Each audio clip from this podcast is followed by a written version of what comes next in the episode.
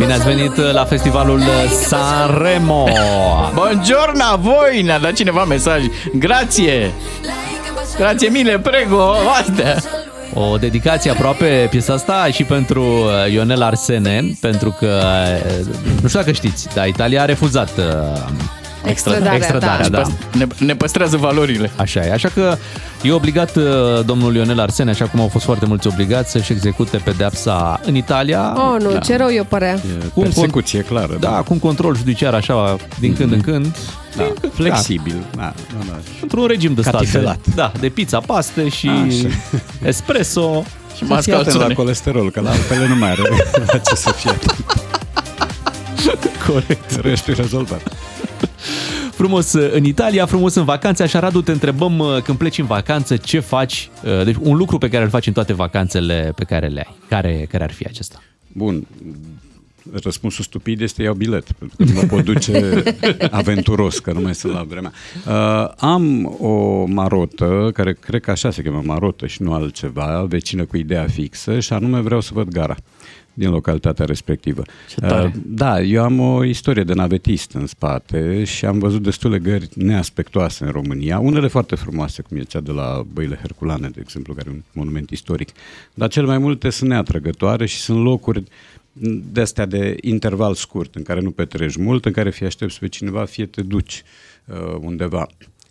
Când mă duc în excursii, vreau să sau în vacanțe, vreau să văd cum arată gara din orașul respectiv, admițând că există gară, că de exemplu eu am crezut că există gară și în Cortona și am fost hotărât să iau pe jos din gară până la proprietate. Am aflat încă în timp util că nu există gară în Cortona. Da, să le spunem ascultătorilor, Cortona e un orășel, că e Un oraș orășel din undeva Italia, sus, doar că în e amplasat. marginea de jos a Toscanei, am plasat pe un deal. Da, și Iar- gara e destul de departe. Sunt Trenul e două undeva... gări, fiecare e departe, uh, iar Cortona e între gări, oarecum, și ai de mers kilometri mulți pe jos și de urcat.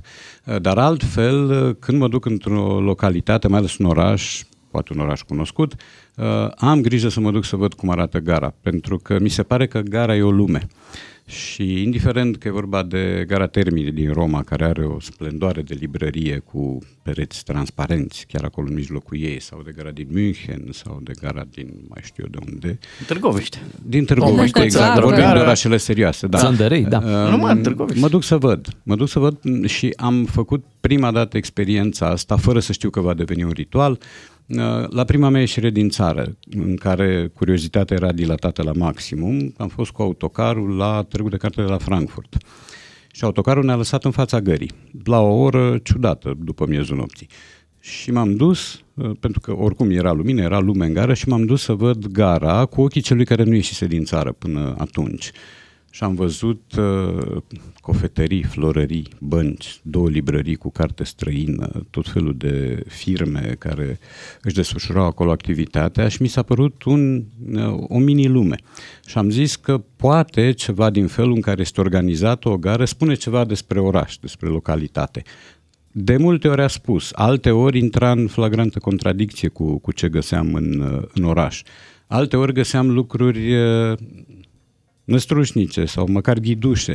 De Toalete exemplu, curate, de exemplu, am, Nu am peste observat. tot. Nu Da, peste e- tot. E vreo gară care te-a dezamăgit? În afară de asta de la noi, în Gara de Nord. Ah, să-mi aduc aminte. Cred că așteptam ceva mai mult de la gările din Budapesta, pentru că Budapesta e un oraș spectaculos, este o, o splendoare de oraș, dar nici Cheleti, nici Niugati nu mi s-au părut la nivelul orașului, nu arhitectonic, pentru că arhitectura lui este frumoasă, dar înăuntru mi s-au părut uh, mai sărăcuțe, chiar mai sărăcuțe bine decât Gara de Nord, de pildă. Și iarăși uh, nu am vibrat la Hlavnina, dragii, la gara principală din Praga. În schimb, altele... mi Deci s-au- le-ai văzut chiar pe, pe Da, când da, te nu, duci mă într-un duc. loc, chiar Deci eu mă duc Da, și ai văd carat gara. la viața da, ta. Da, da, da, da. Înțeleg Bravo. că Gabriel Dorobanțu, ai vinut iar în gara noastră mică, e unul dintre Da, cântecele și preferate. filmul Gară pentru doi. Uite, îți propun tot la gară să mergem pentru că s-a jucat uh, meciul ăsta între FCSB și Ce Rapid. Să vezi? și atunci să, să ne oprim puțin și în această, și în această uh, gară. Cum ți-a părut? uh, Da, meciul s-a Partida. jucat aproape de gara, adică în Giulești, În pe Giulești, noua da. arenă a Rapidului.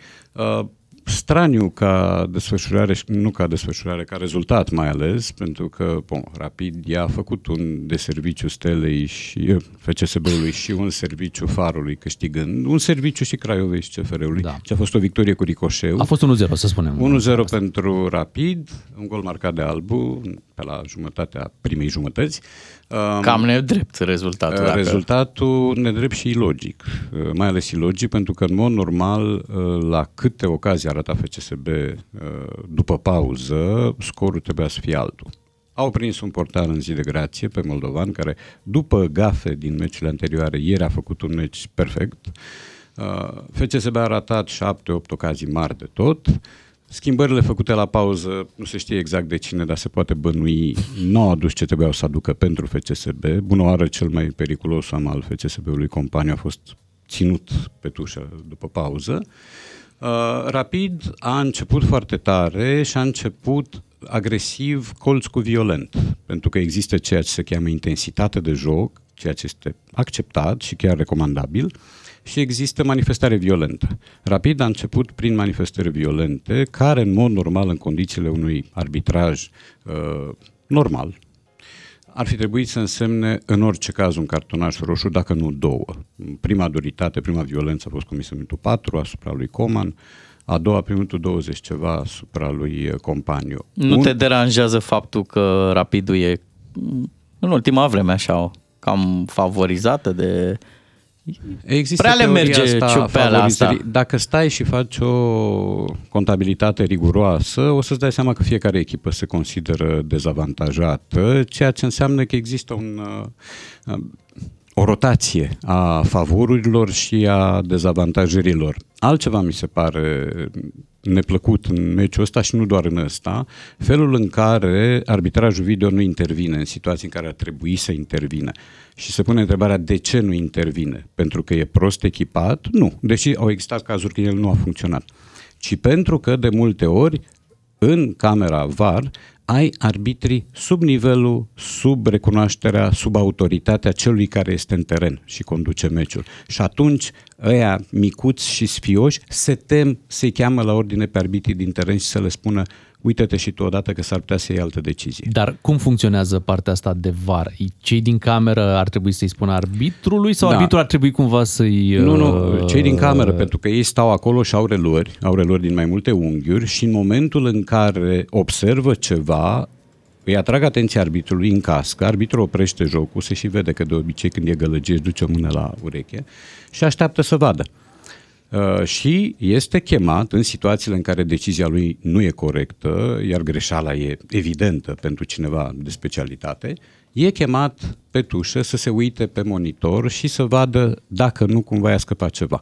Ori ieri ar fi trebuit în orice caz o dată, dacă nu cumva de două ori, uh, ca Rareș Vidican, care este un arbitru fără un contur apăsat, să-l cheme pe Horațiu Feșnic și să-i spună mai uite-te odată că s-ar putea să descoperi Dar ceva. e treaba asta să nu ne facem de râs, uh, merge e un fel bine. De, nu, e un fel de reticență a arbitrilor mai mici, poate inferior valoric, poate mai mici ca experiență, e reticența lor de a-l chema la ordine cumva pe un arbitru plasat ceva mai sus în uh, ierarhia autorității eu, și a competenței. Eu sunt supărat rău pe, pe Rapid că au, în felul ăsta au ciupit-o și pe, pe Chindia, dar ieri oh. au fost două intrări, două intrări foarte grave, foarte nasoale care meritau, exact cum zicea Radu, cartonaș roșu.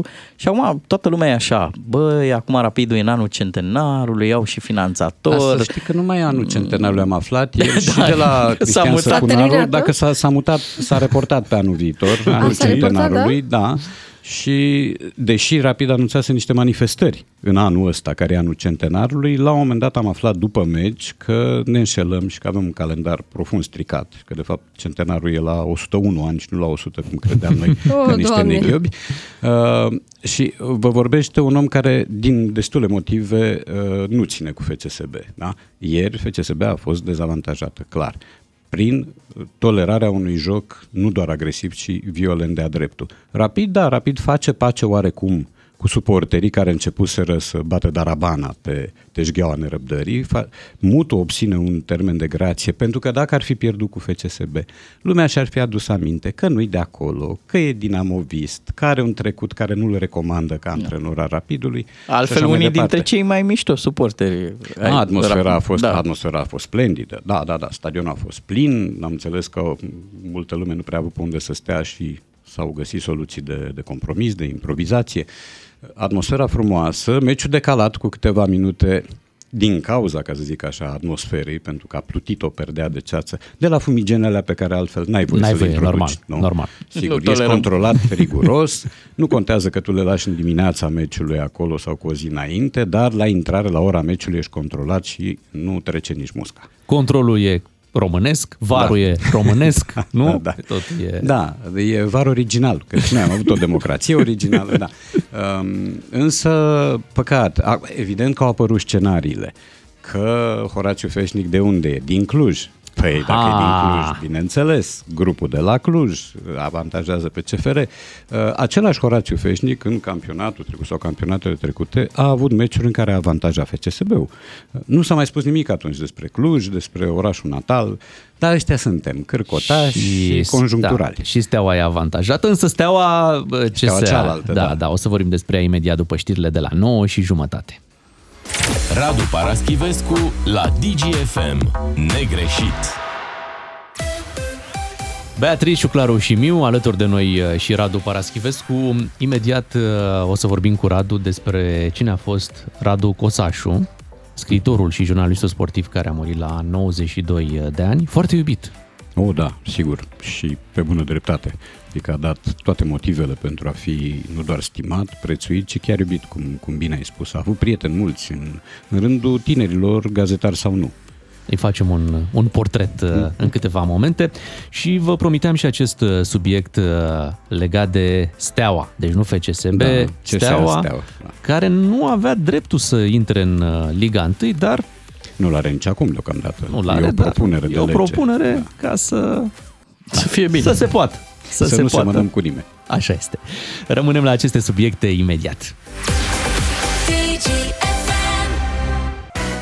Sunteți cu DGFM, Radu Paraschivescu este alături de noi în această dimineață de luni, cum deja este tradiția pe la noi. Așadar, Radu, spune-ne de ce a fost atât de iubit uh, Radu Cosașu, jurnalistul sportiv și scriitorul. Ce era mai degrabă, jurnalist sportiv sau scriitor?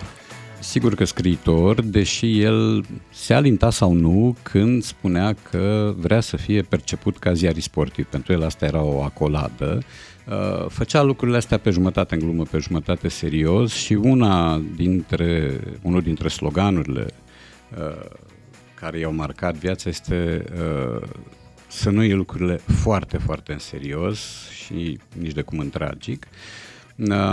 El cred că avea și e teribil de neplăcut, de incomod să vorbești la, la imperfect sau la trecut în general de cineva pe care îl știai lângă tine, chiar dacă în ultimele două luni suferise, se chinuise rău. Um, avea ceea ce se cheamă vocația detașării superioare. Sigur că e o formulă prețioasă, dar asta vorbea despre un fel de a fi și despre un fel de a se purta care se difuza cumva și în felul lui de a scrie.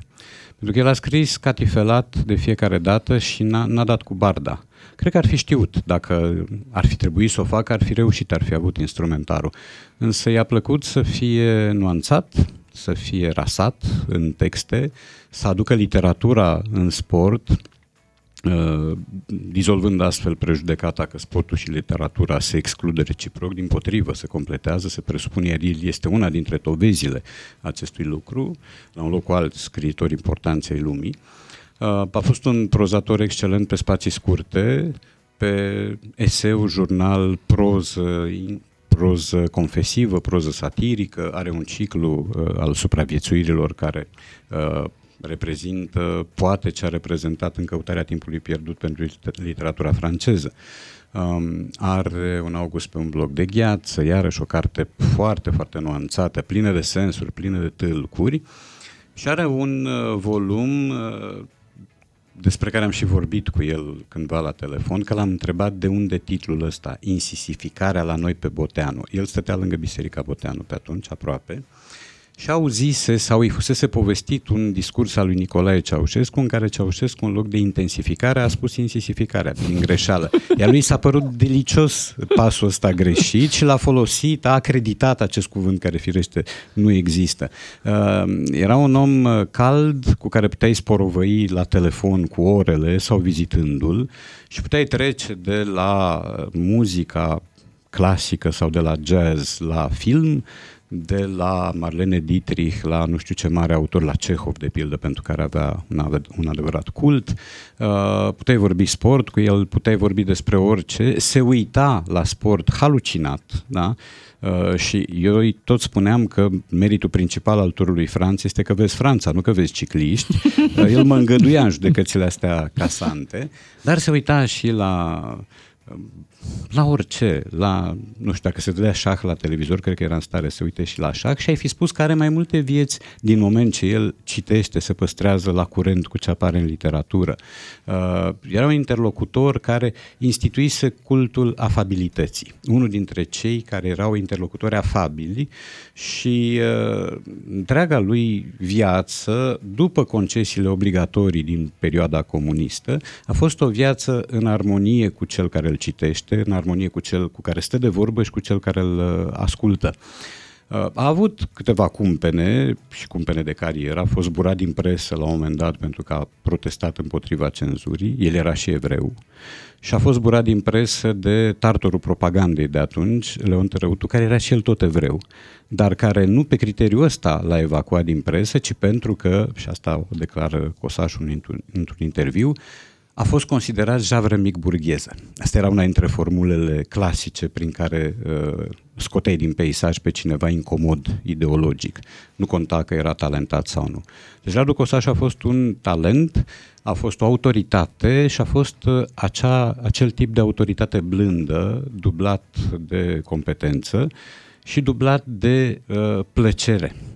Uh, și de ceva care iarăși e destul de rar la noi, facultatea admirației. El nu se sfia să admire, nu se sfia să te sune pentru că îi plăcuse un articol al tău. Asta vreau să completez, da. am citit la uh, Iulian Tănase și, mm. și la un, un alt jurnalist din presa de sport că avea darul ăsta de a da telefon da. și uh, ăsta mi se pare un lucru senzațional de la un senior, să le spună celor aflați la început de carieră că au făcut ceva bine.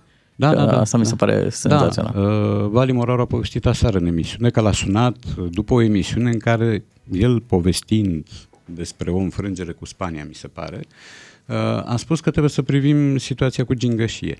Și lui Radu Cosașu i-a sunat foarte bine cuvântul ăsta într-o atmosferă încărcată, greu de respirat, cu tot felul de critici, de forme de venin și l-a sunat și a spus că i-a plăcut felul în care a găsit cuvântul ăsta nepotrivit, dar inspirat. Uh, a mai făcut uh, lucruri de genul ăsta, le-a sun- i-a sunat pe ziariștii mai tineri, uh, a petrecut uh, și a petrecut viața de cronicar sportiv dictându-și articole la, la telefon, deci neavând calculator sau laptop sau ceva de genul ăsta, era o figură, o, o figură ancorată în paseism, într-un soi de trecut de ăsta post-romantic, dar un om cu substanță, un om cu miez, un om cu care puteai, repet, să vorbești despre foarte multe lucruri și te aducea în situația de a te considera pe picior de egalitate. Nu te surclasa, nu dădea niciodată impresia că el știe mai mult decât tine, evident că știa. Uh, iar uh, în presă îl știu de pe vremea când semna cronici în revista Cinema cu pseudonimul Belfegor, mulți îi spuneau Belfegorului Cosașu, așa i-au spus până în ultimii ani, a scris la România Literară, a scris la Flacăra, a scris la Prosport, a fost printre fondatorii uh, revistei publicații, nu știu dacă reviste sau ziar fotbal de la A la Z. Um, prin urmare, e o personalitate cu multe fațete și un om care a știut să trăiască în armonie cu sine și a știut să fie autoexigent înainte de a le cere uh, ceva important, substanțial celorlalți. Și din punctul ăsta de vedere, ca de fiecare când ne pleacă un om uh, cald și prețuit și plin de miez, regretul nostru este mare. Îți mulțumim, Radu, pentru acest uh, portret și acum, uh, așa cum Radu Cosașu făcea această trecere de la literatură la sport, uh, de la acest portret, să trecem și noi la problema asta pe care o are, de fapt nu mai are, aproape nu mai are Steaua, CSA Steaua ocupă primul loc în play-off-ul Ligii a doua, doar că n-ar avea cum să ajungă în uh, prima ligă, da. pentru că există acolo uh, o interdicție legată de forma de organizare. Uh-huh. Fiind o echipă care ține, uh, cum se numește, departamentală, nu? Ține da, de... da, un club departamental, ceea ce este o formă de dinozaurism fotbalistic, așa ceva nu mai există. Uh, da, totuși trebuie să aibă NATO, NATO trebuie să aibă totuși o echipă de fotbal și atunci România a venit... să aibă NATO, nu da. Păi NATO, pe NATO, echipa păi NATO. Se joace la Cogălnicianu. NATO frântă că ți-am dresă.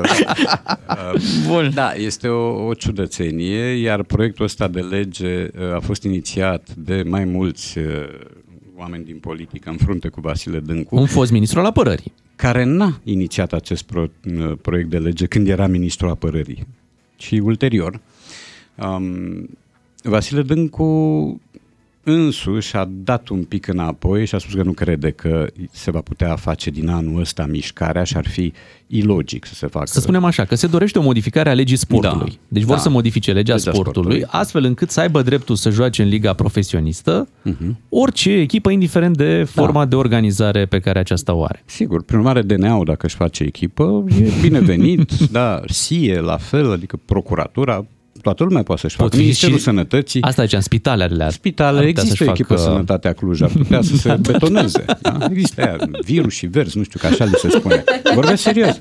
Am auzit, știm. Da, da, da. da. E, uh, ce e interesant este că prima forțare a notei a fost de modificare a legii uh, în timp real, în așa fel încât steaua să fie ajutată să promoveze acum ceea ce este abuziv și ilegal, pentru că nu schimbi regulile în timpul competiției. Toată lumea știa că Steaua nu are voie să promoveze, prin urmare toate calculele s-au făcut cu un loc liber pe care Steaua nu avea cum să-l ocupe. Da? Ea putea să câștige liga, dar o câștiga degeaba. Și ăsta e un lucru straniu. Corect. Să intri într-o competiție, să te clasezi pe primul loc și să nu poți să-ți folosești meritul sportiv. Asta e o altă ciudățenie. În fine, uh, ciudățenia cluburilor departamentale, cluburile cu epoleți, cum li se spune, care au existat înainte, dar care au dispărut din Bulgaria, din Rusia, din Albania, din fostul RDG. Exista Dinamo Berlin, Dinamo Moscova, Dinamo Tirana, nu mai există. Exista pe ale știe pe toate. Da, da, mai ales că cu Dinamo Așa, Ce companie Dar... selectă. Și la noi exista Dinamo Pitești, Dinamo Bacău. Deci Dar sunt, n-ar sunt fi o soluție ca CSA să renunțe la un astfel de patronaj, ca să zic așa? Există această cruciadă a lui Florin Talpan, care, din punctul meu de vedere, obține rezultate în justiție, obține victorii în justiție, dar se acoperă de ridicol cu fiecare apariție publică.